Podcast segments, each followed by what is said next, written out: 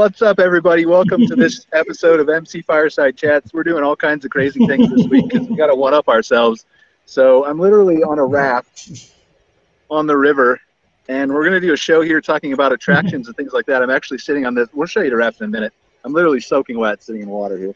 Uh, but super cool. Got my phone in front of me. Excited to bring you guys this new episode of MC Fireside Chats. We're going to talk about attractions and ways to enhance your revenue at campgrounds and things like that uh, through the use of exactly what I'm sitting on, right? Uh, you got a river or a lake or something like that, mm-hmm. but both, you know, bicycles and uh, rentals and all kinds of other things. Uh, we've got a couple of people on the show with us. Shane Devenish going to introduce himself in a second. Uh, my dog here who's freaking out because she's on the raft. Um, there's a, oh, there's a duck. That's what she's freaking yes. out about. Okay. All right, and then we got uh, Daryl here, obviously our editor for Modern Campground. hey y'all. Have, um, who else do we have on the show? I don't know. I think we are supposed to have Randy. Oh, Joe. I can't see the whole screen here because I'm on my phone. So I'm Joe Duman from App My Community Design here is going to talk about. So we're going to talk about like amenities at campgrounds and stuff, and then we're also going to go into like um, some unique ways to expand as a supplier and to reach new audiences as a campground too. Because here's the thing. Um, for the last six months, I've been telling people, well, most people, that I'm in a secret location and nobody knows where that is. That's because I am. Uh, let me just flip this around. Say hi to Kara. So we are in. Uh, I'm in Canada, and I've been here for the last six months to expand Insider Perks into Canada and open up a Canadian headquarters here in Vancouver.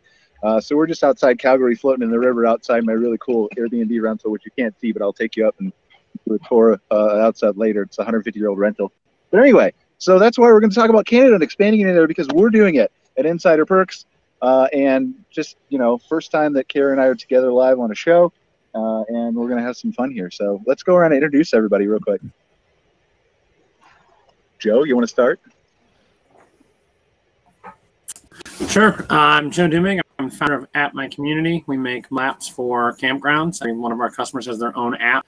Um, I'm uh, actually at one of my customers' parks right now, and uh, our service is a little sketchy here. So if I if I drop off at all, sorry. That's okay, Angela. You can switch around and highlight Joe if you want. Did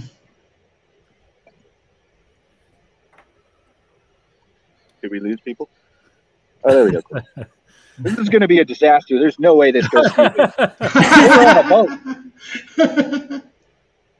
Ryan, you've only been doing this for a year. You should you should have it dialed in by now. Angela's running the show today. She's in the background, so she's in the studio. Right. All right, go ahead, Joe. I think we're lagged, but. Oh, I don't know if you didn't hear me. Uh, I'm, I'll try again. I'm Joe Dumig with App My Community. Uh, we make mobile apps for campgrounds. Every one of our customers has an individual app, and uh, well, as Ryan just said, we're laggy and kind of have shoddy service. And so I'm actually at um, a very nice campground of one of our customers in Wisconsin. Awesome. Thank you, Joe. Really appreciate it. Uh, I mean, I feel like Daryl needs no introduction, but he's only been on a week. So, Daryl, who are you? What do you do, and why are you here on our show? Sure. Hi, uh, my name is Daryl. I am the editor of Modern Campground.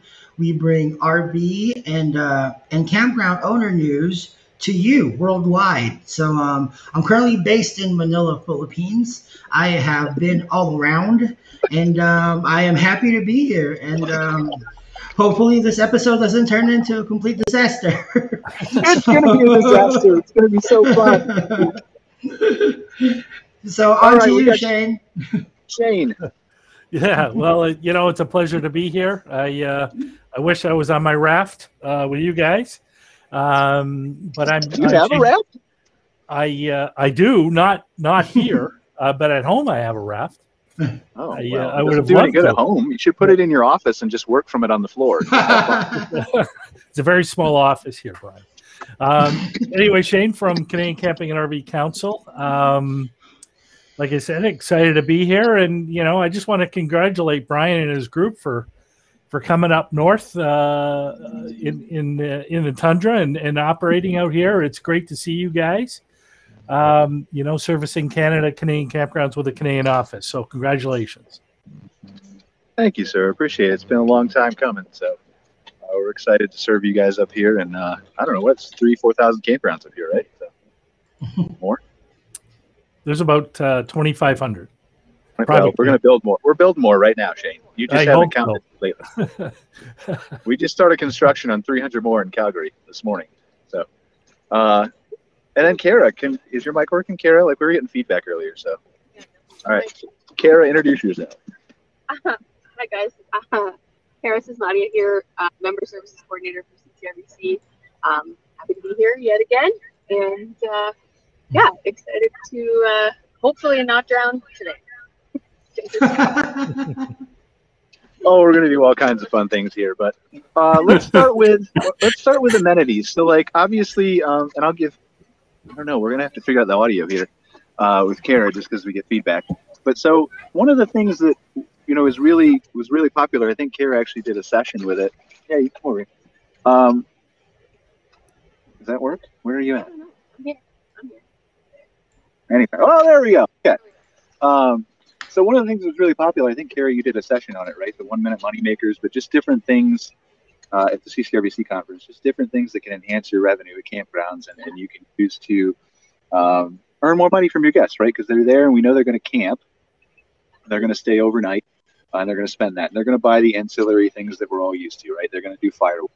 They're probably going to do you know, buy things in your store, Hershey bars, T-shirts, and maybe do tie-dye activities. But we really want to think outside the box here, and, and so we're just going to kind of go around the room. And I know uh, Joe works with a lot of campgrounds; he's built apps for them and ties in a lot of their activities into his platform. Um, you know, Daryl's seen a couple articles come across, probably to talk about that stuff. Shane and Kara both have obviously more, much more expansive viewpoints than I do, so I'm gonna let them talk for a little bit uh, just exactly the purpose of why we're sitting on this raft today, right? Like, not everybody obviously has a river in front of their campground that they can take mm-hmm. advantage. But you've seen some of these places with Wibits and inflatables and slides and taking advantage of whatever your natural surroundings are to not necessarily charge extra from your guest, but to maybe bake that into your price and charge extra without showing them you're charging extra, right? For more value, more propositions, more amenities. So, uh, who wants to start? Anybody? Want to start, Kara? Uh, yeah, I mean, sure. I, uh, you know, it's been a couple years since I was operating a park, but uh, I definitely, you know, have uh, had my share of strategic, like creative uh, brainstorming sessions about how to uh, maximize revenue and, and, and provide additional amenities and create that really cool, like unique experience in my park. Um, you know, harnessing things like events that were near near my campground, obviously the Calgary Stampede and things like that.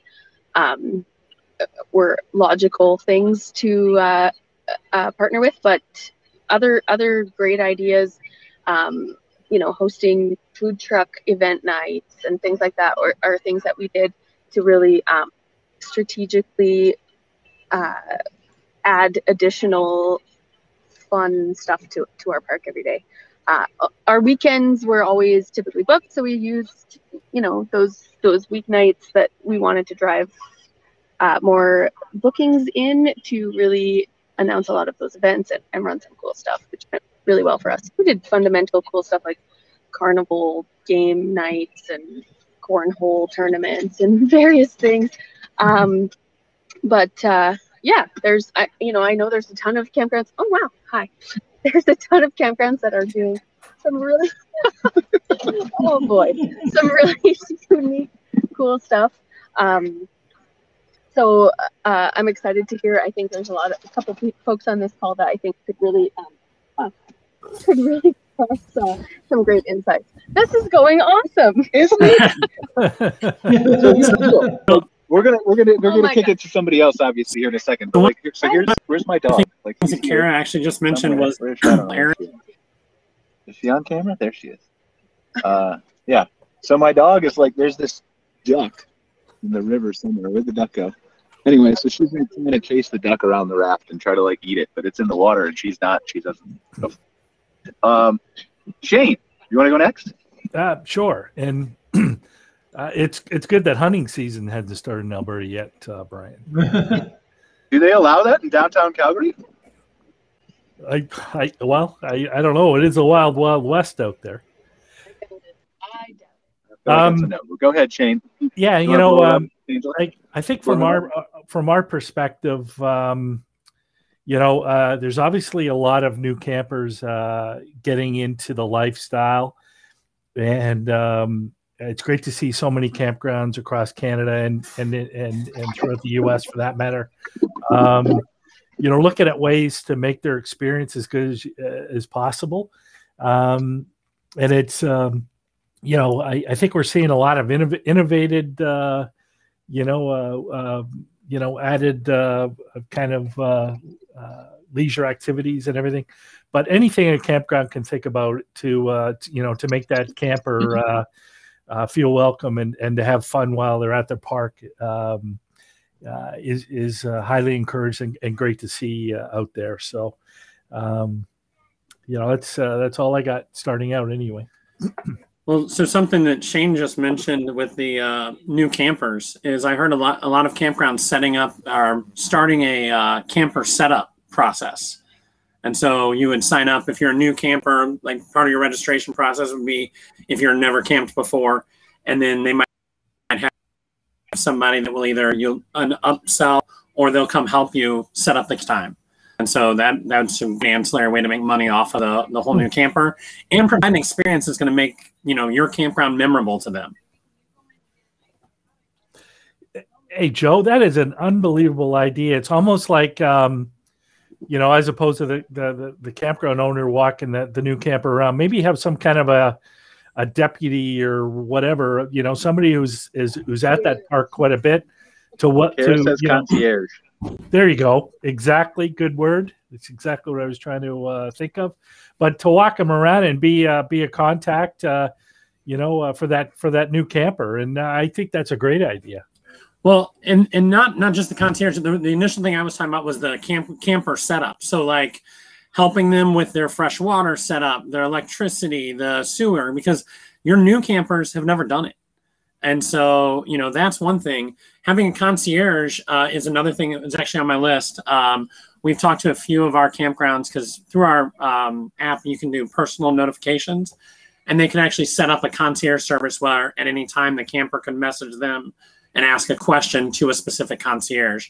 And so that that's a that's kind of another idea that we had. But uh, in this case, I was just talking about new camper setup. How does the awning work? How do you get the hot water started? You know, all of that stuff that someone's camping for the first time has no idea about. You know, they rented they rented something from uh, hmm. you know camping in USA or whatever, and they don't know how to how to set up that you know that class C that they have. And here's the here's the beautiful part with this, Joe. And, and, and I don't I'm pretty sure that none of the campground owners who are watching this have actually thought about this because it's a crazy idea but you don't actually need to know how to do these things to offer the service because the people you're showing don't know how to do it either.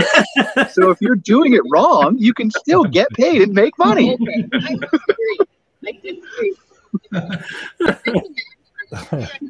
know what you're talking about when you're offering those services. Yes. Please, don't take the Terrible. I'm trying to help. There's a staffer and labor shortage. We all know this. So I'm just trying to make people as efficient as possible. Well, go ahead, please. You guys were having a good. There's a good suggestion. Well, excellent. Yeah. And with what that, for, for, seasonal parks, you could you could actually even hire a seasonal to do it. Um, you know, it's not a standard work camper. You would only have the one or two hours on a Friday or Saturday morning, and these are the set times that we'll do that. You know, so you can you can do it without having another staff member and having somebody very knowledgeable about how to set things up. Yeah, like a, a, like a camp buddy or or camp yeah. sponsor or something, right? Mm-hmm. Mm-hmm. Yeah, that's a good idea. Like it. Uh, and Kara, Kara used to call them ambassadors at her bar. Mm-hmm. She, she's... So there, there are other campers who would kind of assist us with that kind of customer service ambassadors. And, yeah. We had a couple guys on site that were seasonal and uh, you know would help with you know connecting up water and sewer connections and those kinds of things, just like just like Joe was saying. So mm-hmm. uh, those are incredibly valuable. They also kind of really facilitate a, a community almost in the park where they have this sense of purpose and feel. Um, adi- in addition to just kind of liking to be there, they also really contribute to the overall like positivity in, in your park, which is great. Mm-hmm. Yeah, I mean, you can't really go wrong with that. So that's a great idea to start us off with. What else? What else do we have? What else have you seen out there, Joe? Well, so another thing that Kara mentioned, I'm just going to steal little bits of uh, Shane and Kara's ideas and then go off on a tangent on them. So uh, okay. Kara mentioned partnering with the local area. Well, some of our customers um, have excursions, um, and we've actually kind of looked and saw what the landscape looks like. And many excursion providers, like um, like boat hard, uh, um, boat charters, fishing excursions, um, bear viewing in Alaska, stuff like that, they use a product called FareHarbor, and FareHarbor has an affiliate set up. And so if you uh, if if your campground is near a place that has a lot of those types of things, any boating or excursion type uh, capabilities, talk to the vendors and see who has see who uses something like FareHarbor. You don't even have to be involved. Your guests can go to your website, click on the link to go sign up for a chartering fish charter fishing boat. They go, they book their time. You're not involved. Uh, they go out, they do their excursion, and you get a cut you know, and you're providing a service for them by sending them to where they would want to go, where they don't have to look for it. Uh, and so it, it's it's a win for everybody involved. Uh, we don't see that many campgrounds do it. It's kind of something that I'm seeing the campgrounds that we're working with, and I'm saying, hey, have you do any of your vendors use this product, or can you find a vendor that does? And then it just makes it makes it easy. So how do you how do you come up with that list though, right? So hmm. obviously we're dealing with campgrounds. Obviously, all of us on this call, right? Shane runs a huge national association. Kara assists him. Uh, Joe, you and I have dozens and dozens of people that we hmm. work with uh, from campgrounds all across the country. How do you, as a campground owner, discern? Obviously, if you're on a river, right, that's very easy. Yeah. But how do you discern what's the best thing to offer at your park? Well, for for what I was specifically talking about there, it'd be if you're at an area that is a tourist destination, because you know that, that's going to be for tourist areas. It's going to be for uh, ocean, large lakes, and other major tourist areas that they have canopy tours and all of that stuff. But um, so you know that about your park whether or not that's the case. I, I, well, you should know that about your park, I should say. Um, in terms of finding those people, I, I I haven't looked specifically, but I imagine that FareHarbor has a way just to search for all of their customers. You know, just like all of the reservation vendors have a website where you can book at any of their uh, their clients. Um, I'm assuming that FareHarbor has a similar thing where you can say, "What's going on in, um, you know, um, Panama City?" And then they would show you a list of fishing charters that, that have the ability. And so then the, the campground could say, oh, okay, well, I'm going to see if I can partner with. And, you know, and, and if, if the campground's not near, you know, a, uh, or doesn't have access to uh, something like FareHarbor, I, you know, I would encourage them to reach out to their local businesses. Um, you know, it could be an ATV shop that rents ATVs you know, it, uh, simple as that. And, if they're on a trail, um, hey, you know, once a week or twice a week, would you know, are, are you, at the ATV shop, you, you're willing to bring in four to eight ATVs if I can, you know, pull pull people in. It could be, um, you know, uh, I guess the sky's the limit, you know, based on what kind of uh, leisure activities are around them. Mm-hmm. you know, for them to do themselves. Yeah, I've definitely seen. Uh, we have, uh, I think, two or three customers that have bike delivery uh, rental services, and so the uh, the campground they don't want to manage and house bikes. Uh, they just work with a partner that will come and deliver however many bikes are needed that day based on prior reservations, mm-hmm. Uh, and then again, the campground gets a cut of the of the fee, and so you know they're making money, but also providing a service, and they don't have to do all the work, which is which is perfect campground owner. Oh, for sure. It, it, you know goes the other way too when uh, you know the, the the bike owner could promote the campground too. Uh-huh. Um, yep. You know, it's a kind of a pro- cross promotion, and um, you know if you get enough businesses working, you know, crosswise to promote each other, I think it's great in the area. It really helps out. Kara, I think you're muted. I can't hear you. It's probably a great idea, though. Mm-hmm.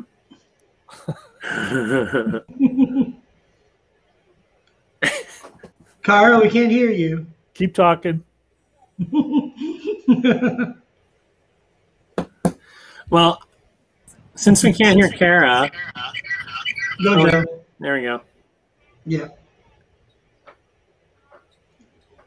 This is going great. uh, since we can't hear Kara, uh, one of the things, so we're at a campground right now, and uh, yesterday it rained. Our kids were uh, just getting ready to go to the pool, and mm-hmm. they sent out a push notification saying that um, you know, the pool's closed because of a storm. Well, my Right. wife had a great idea that if they they could just have pre-set up craft delivery service for like a craft, you just pull them off the shelf, and with their push notification, they could have sent a, a link to a store item for people to purchase a craft to do it at the like at your site. And so you're just done. It's quick. It's a it's again a value add. It's raining. You know, it's too bad. So maybe you charge for it, or maybe you just deliver them and people sign up. But it'd just be a quick and easy way to turn a rainy day into profitability. Right.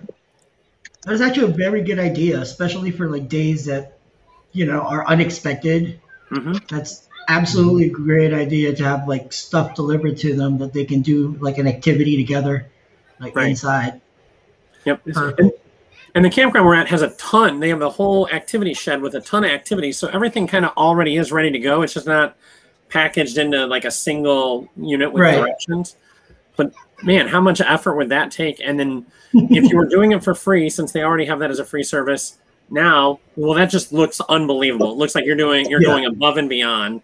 And if you're charging Yeah. for it, well, then you're making it ancillary revenue. You know, it's it's up to your campground. And like like Brian said, if you're baking it into the cost or you're trying to make ancillary income. Right. Is there You many guys- you guys still hear me? activities? I had, to, I had to run and get a charger for my phone.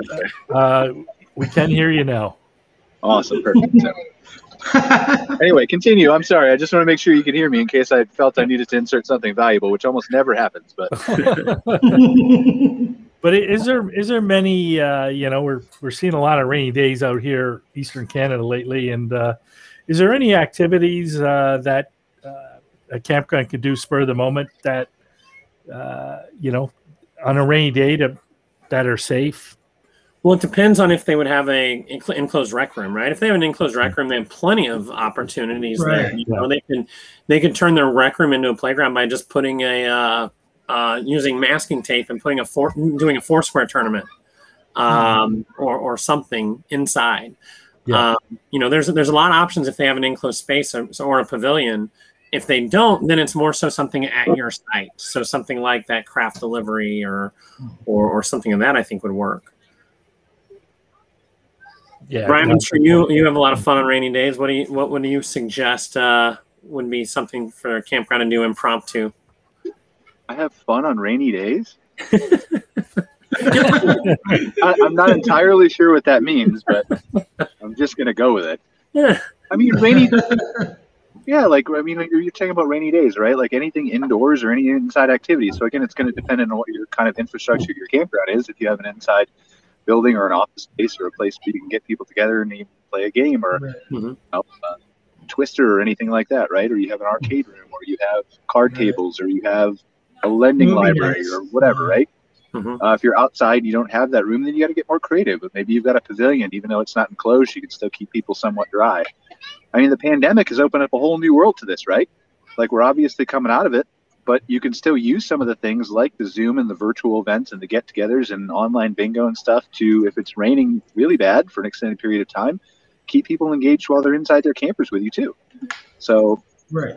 Yeah, I, I have seen um, some campgrounds do virtual uh, like virtual trivia, virtual bingo on Zoom. Uh, I have seen that happen. So that'd be something. Another thing would be uh, talking going back to the partnerships is if you had a partnership with uh, um, with a local aquarium or, or something that was inside, that would be a great time to notify your guests saying, "Hey, it's a rainy day, pool's going to be closed, but here is uh, we have these 15% off passes that the aquarium has given us, and now's a perfect day to go use it."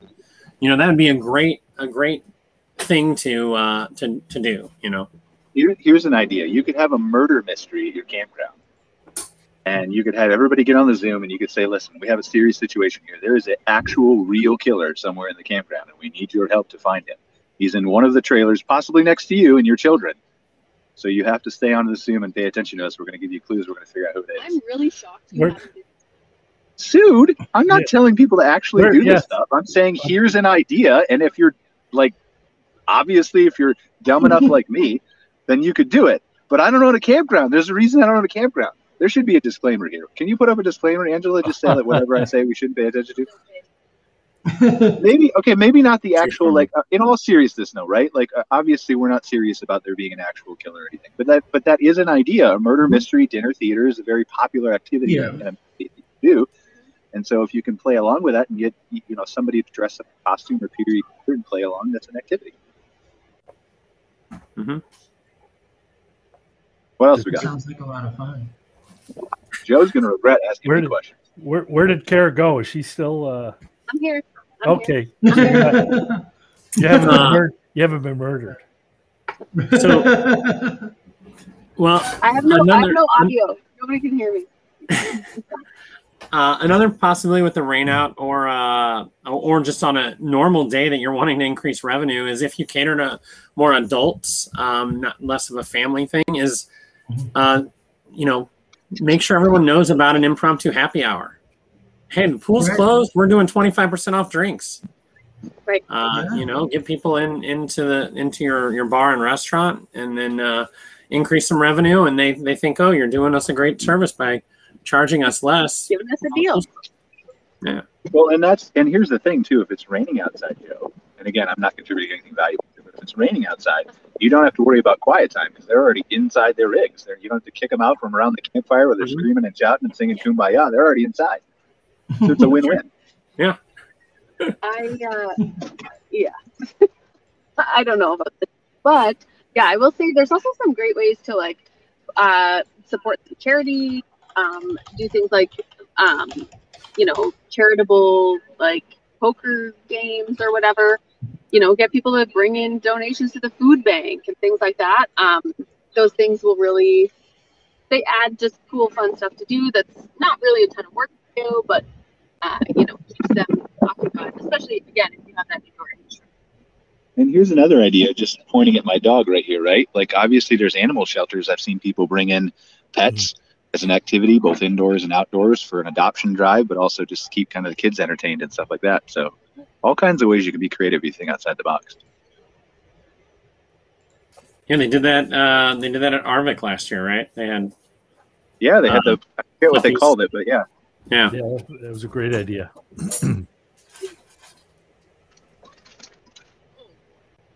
Okay. Um, so we talked about indoor activities, all those kinds of things. How how do you decide though? And, and we touched on this, Joe, with the outside vendors and stuff. But how do you decide from your park? Like, obvious again, if you have a lake, right, you can order rivets and rafts and things like we're talking about. But how do you decide? Are bike rentals good for my property? Are golf carts good for my property? Are you know, do I have enough people who are staying on my property during the day to do activities, or are they going to an external theme park or attraction? How do you how do you where you start?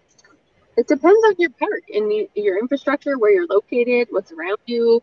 Um, that's incredibly variable and, and really hard to answer.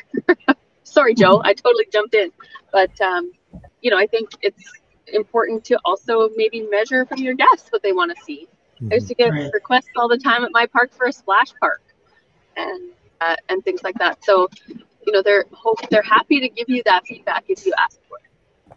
Well, that's what that's what I was going to say, Karen. Actually, you're you're better suited to answer that question than I am. Um, but uh, uh, I was going to say the same thing: is see what your your um, people are doing. If if everyone brings bikes to your park, then obviously people like biking at your park, and so there's a decent chance that someone would be inclined to rent a bike that forgot theirs, you know, or that didn't bring them, or they they can't carry them in their RV.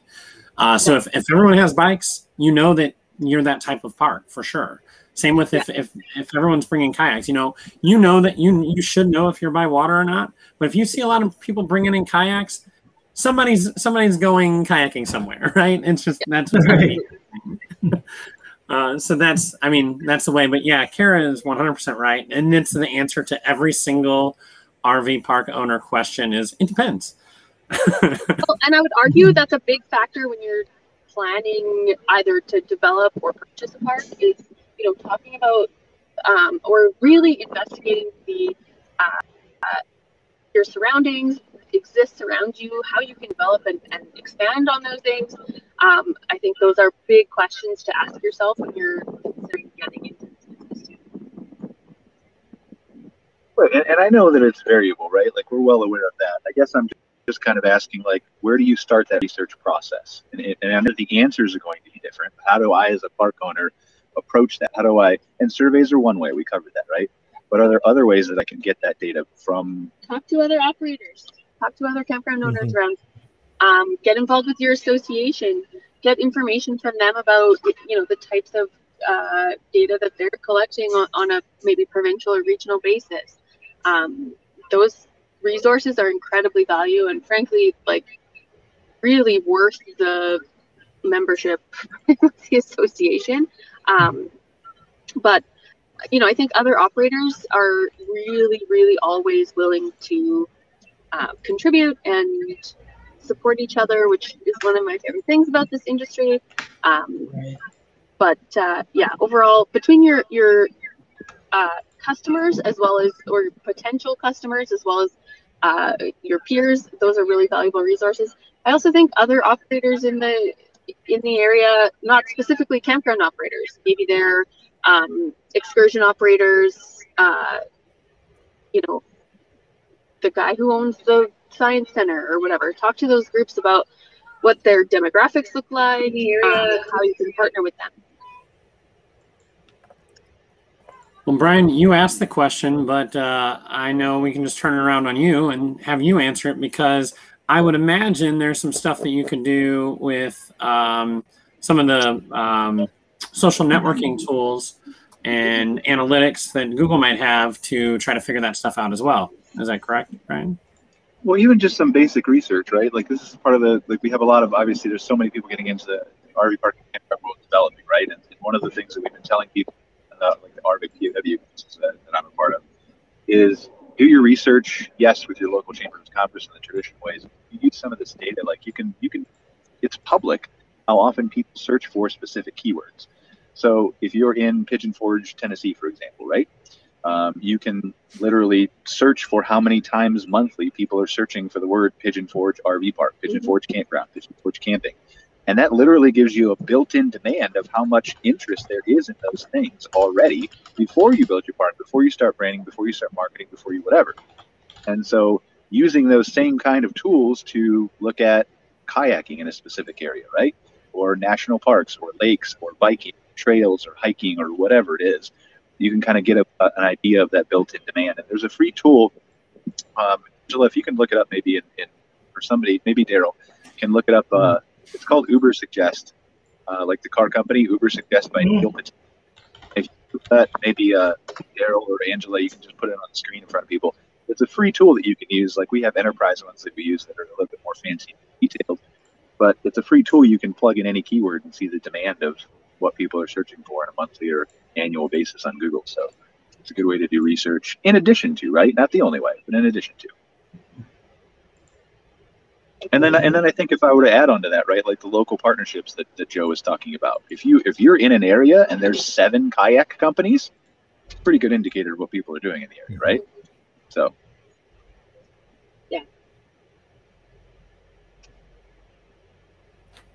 You can always you can always do a search, top things to do around, and just put your major town there, right? Yeah, that's a good point too. TripAdvisor's got those lists. Yelp has those mm-hmm. lists that are curated by users. Uh, people write articles on Medium and right. blogs, things like that. So, uh, and uh, your tourism websites too. Like, what what are the what are the featured images on your tourism website? Like, if you're going to, we were joking before we started the the, the show about the east and west side of Canada. So Shane's over by Toronto. And so if you go to your tourism website and there's no pictures of mountains, then you don't need to worry about mountain equipment. If you go to your tourism website and there's city access, then maybe you're looking at offering partnerships with some of the local museums and things like that. And, and obviously, pictures is just one thing, right? But the lists and the blogs and the things that they're writing about in your context can mm-hmm. all be useful resources as starting points. Yep. Right. Well, how do you guys feel about suggestion boxes? As in like the old paper suggestion boxes? Yes. What if you get like a bunch of suggestions and then they catch fire one night, Shane, and you use all that work?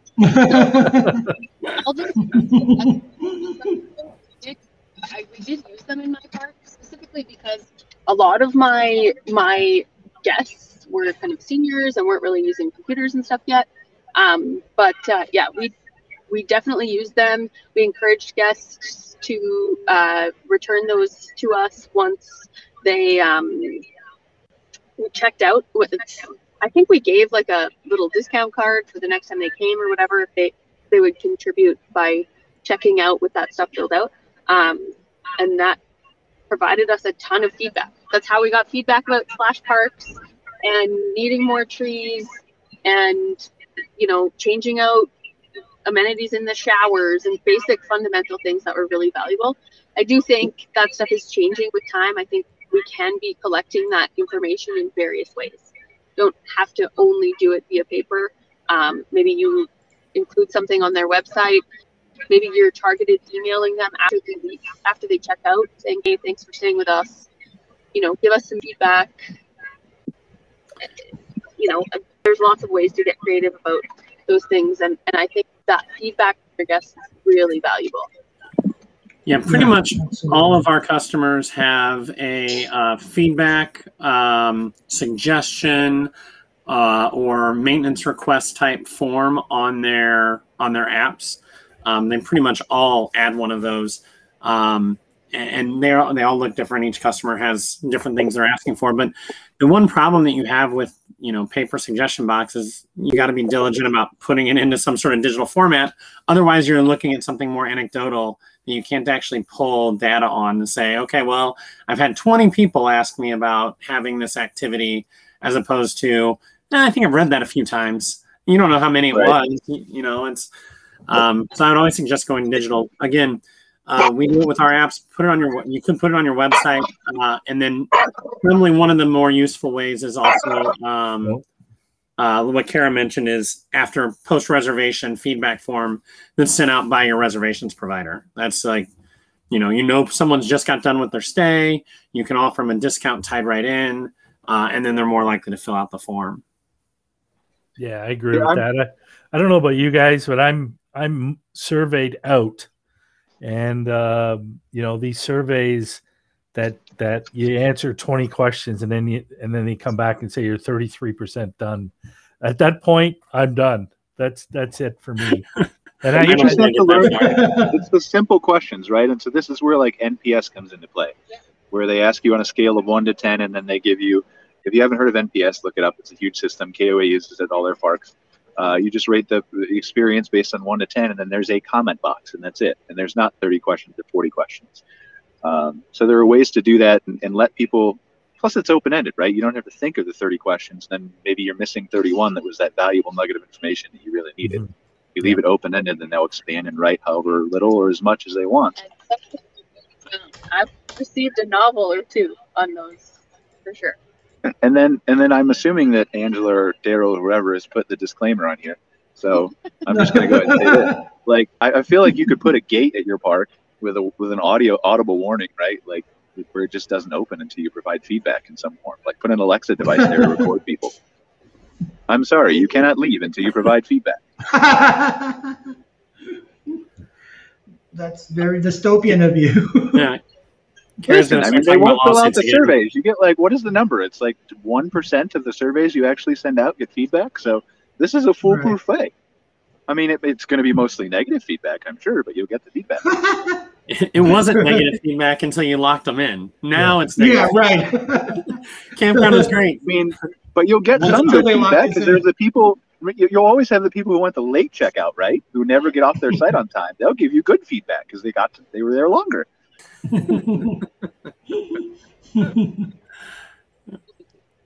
Well, All right. Feedback. What else we got for attractions?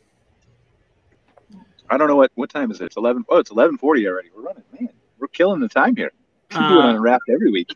Well, so uh, so local attractions also the things that you can add in there is some sort of sponsorship. Obviously, um, everyone's dealt with this. You know, it's not really out of the box thinking, but if you tie it more to attractions and less to just right around, uh, you're also providing more of a service, right? So um, we were in a campground um, last week and there was nothing in the campground information about this, but there was a um, like a large goat and cow creamery around the corner that had lunch, and they had cows and or uh, goats that the kids could pet, and um, it was it was a really cool place. Well, it would have been a service to add to the customers to to let them know about it, and it's probably also revenue generation for advertising. And so that's something, you know, I know that um, you know a lot of people with their guest guides and have the sponsorship, and we have stuff like that built in the app too to let people know about the local area. But the attractions are just uh, so much even bigger because again, that can be something done on rainy days. That can be something that um, is that just wow factor about your, the area and your park. So um, that's something I would I would consider adding in there. All right, let's switch this real quick because we got about 19 minutes left or something. Let's switch this to Canada, right? So this is the reason that, um, hmm. well, we're on the raft for the attractions, but uh, Insider Perks has expanded into Canada. I want to talk up to some of you other people because I know Joe has done that extensively, and Shane obviously runs the association and says how Care helps him, uh, both from two perspectives, right? Uh, one is the consumer standpoint.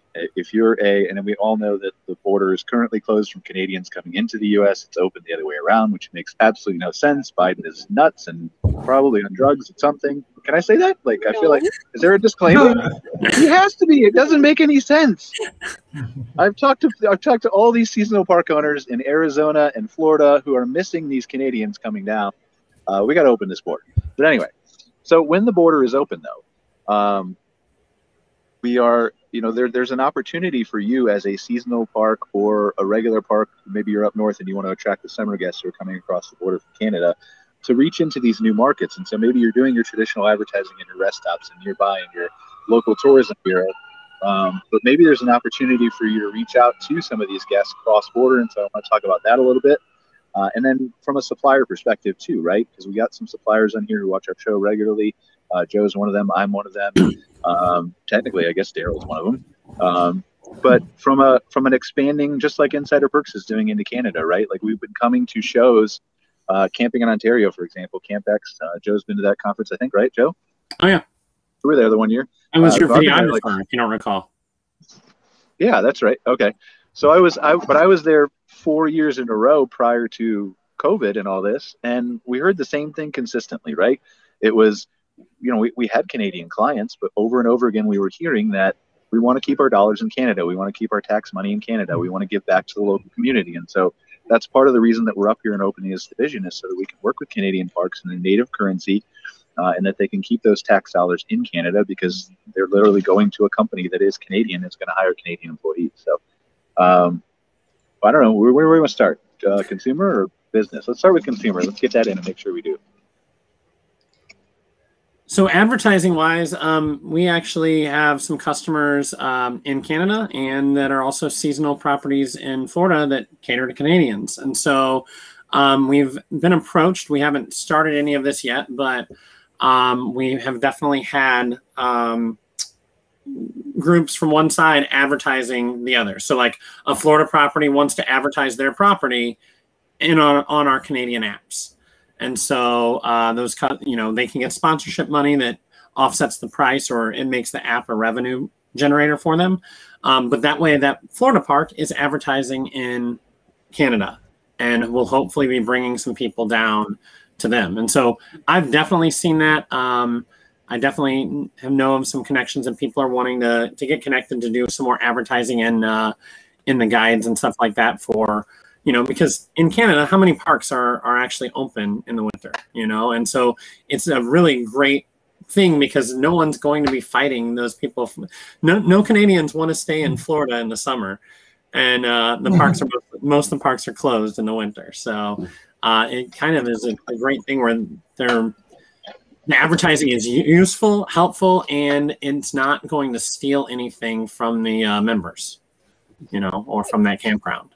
Why don't you talk a little bit about that, Kara? Like, how would a U.S. Co- uh, campground reach out to Canadian parks, or not Canadian parks, but Canadian U.S. campground out to Canadian? I think we are already seeing like partnerships with, um, you know, an RV park up here We'll work closely with a, a park in Florida or whatever, and they kind of share guests, um, which is a great uh, way to to operate, specifically with how seasonal things are um, you know, I think that's another great benefit of association membership. You get to meet campground owners from across the continent, and then you know really uh, get unique and creative about about how to operate. Um, but I think also, you know, there's lots of great ways this community is so interesting in terms of its, um, you know, people are so passionate about it. So it's uh, a great opportunity would probably be lots of our like our snowbird uh, news sites and things like that. Those are great advertising sources probably for um, down south. Um, so yeah, there's lots and lots of options. I think top one is probably networking with your uh, peers. Well, what, what Karen just said, there's we know of some Facebook groups that have 40,000, 80,000 people yeah. in them that are snowbird groups uh, from Canada, like Canadian snowbird groups. And. I mean, I don't know what their model is, like the the people running it, but you know, maybe those parks in Florida could advertise to those people. Um, well, you see that already mm-hmm. in those groups. Are you in any of those groups, Joe? No, I'm not. Okay, yeah. So uh, in those Facebook groups, we do often see campground owners um, on both sides of the border, kind of directly targeting th- those mm-hmm. members mm-hmm. of those groups with posts and stuff in those Facebook groups. So yeah, they're a great resource. It's, it always fascinates me how much Facebook has impacted uh, business these days. Mm-hmm.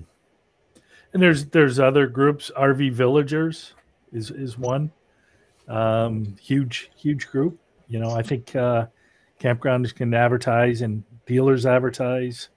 You know, manufacturers advertise in there. Um, so I agree with Kara. You know, social media has made it um, uh, very easy to communicate. uh, well, I think the dog likes that. well, maybe not. Maybe not. Okay. She's mad at me because she's cold and she's on the rack. So. Oh. Um, um, but you know, I, I guess. Oh, Sorry, Kara. I'm, so, I'm sorry. I have no audio. Um, okay. I think I think this entry into the Canadian market by our, some of these supplier members is going to be really uh, valuable, specific to Canada. I think a lot of our, or we are missing some elements in our market up here specific to some of the services that companies like Joe's and, and Brian's and some, uh, mm. some others who are uh, expanding are going to really fill those voids right. and, and help make things both easier for our members and, and their businesses, but also, you know, enhance our ability to provide great services to guests and, and continue to shift the um, perspective of camping and, and keep it accessible to more and more uh, broader demographics, which is awesome.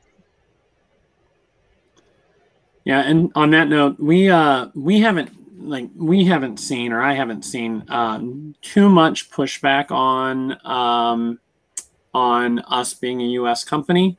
Um, we haven't we haven't really had um, mm, well none of our clients obviously have had a problem with it because they're right, right. I, I, agree with that joe and I'm, I'm, gonna let you talk about that in a second but like i agree with that we didn't have a ton of pushback yeah. but we knew that it was there as kind of an underlying like the people who are working with us would really still like it if just like mm. you hmm. want to buy American, right? If you're right. American, you know, buy Chinese if you're Chinese and whatever. It's the same kind of principle. So, right.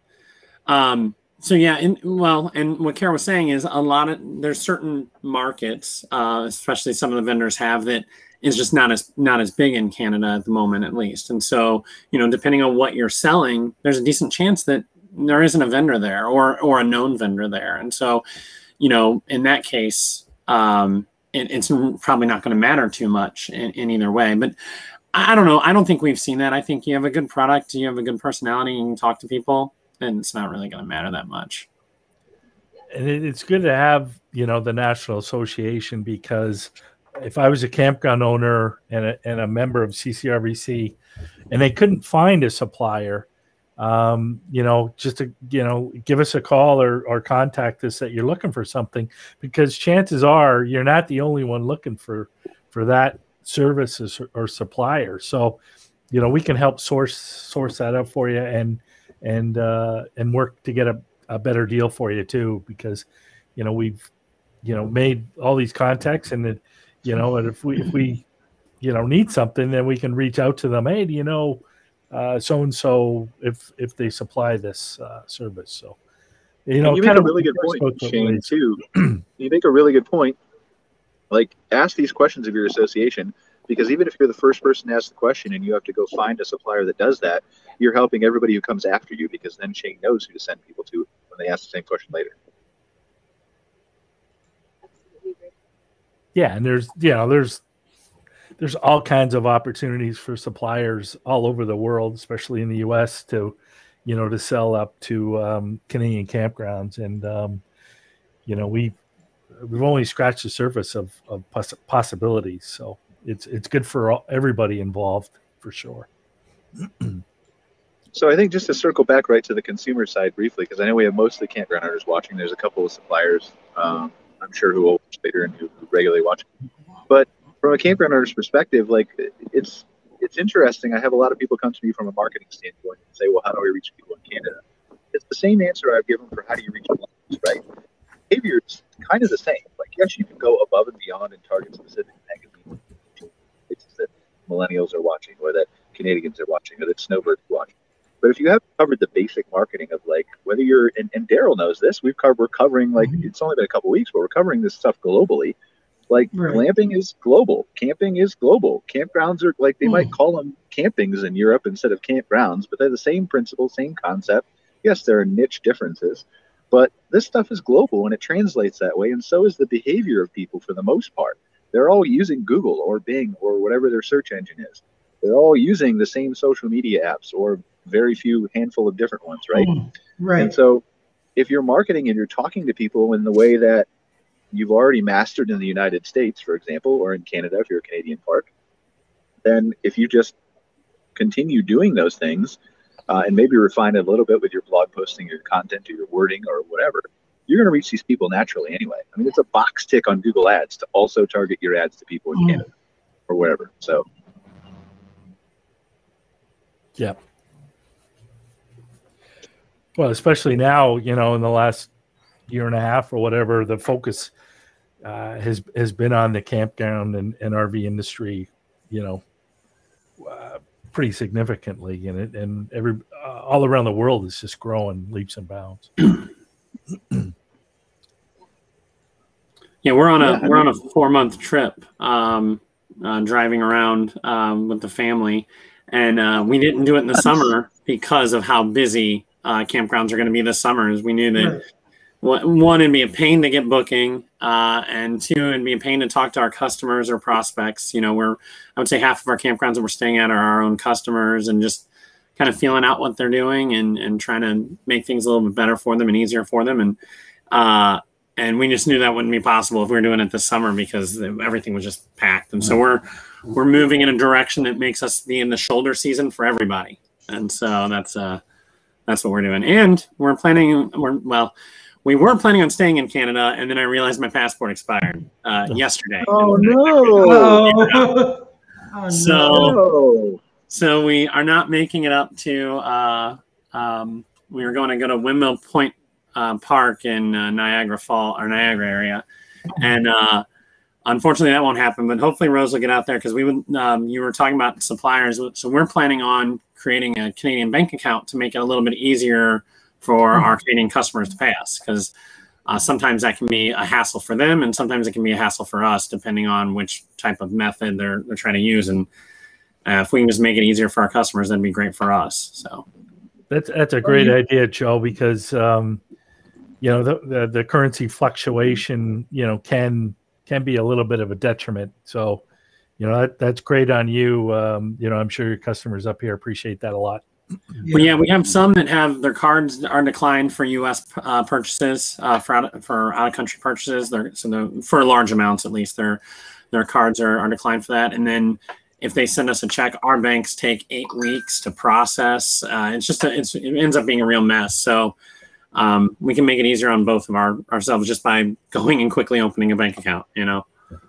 Well, that, yeah, and that's the thing. I mean, the, the, the the making it easy on the customer standpoint, both from a consumer, if you're if you're serving Canadian people who are crossing the border to stay at your campground, mm-hmm. or from a supplier perspective, like we used we used to do that before we opened up the Canadian division, right? Like there's insiderperks.ca now uh, that needs a little polishing and tweaking and stuff, but that's gives our prices in native Canadian currency and all that. But before we did that, we had the one website where you could go and you could check out and you could change and change it this actually in real time for the services we we provide them, um, you can switch the currency in real time, and it does whatever today's exchange rate is, and starts a subscription or takes the price in that Canadian. So they don't have to do the calculations. They don't have to worry about it. It's not an extra step for the consumer. Anything you can do to create less friction, then I would use my two hands, but um, I'm holding the camera in one. So friction, you can kind of get it. Uh, you know, uh, it is a better guest experience and is going to help you retain that and drive more loyalty on both sides, mm-hmm. supplier and consumer.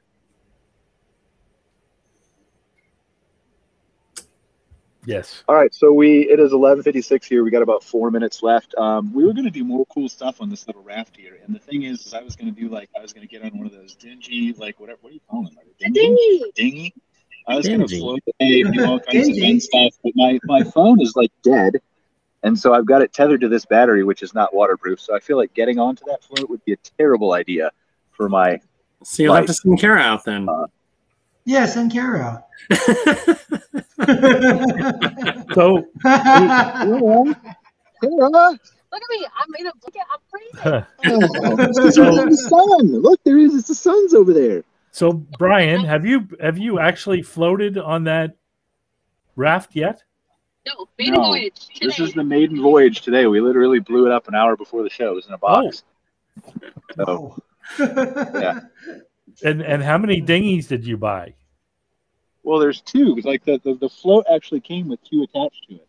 Wow. This is the thing, right? Like if you're in a oh, river lake or something like that, like this this thing I think was 500 Canadian, which is about 400, 450 US or something off eBay and it seats like six people in this little area and there's drink holders and cup holders and two people can launch off the thing in the dinghies and like it's a great amenity for floating around your park that you can rent out that's much cheaper than a paddle boat probably i would imagine.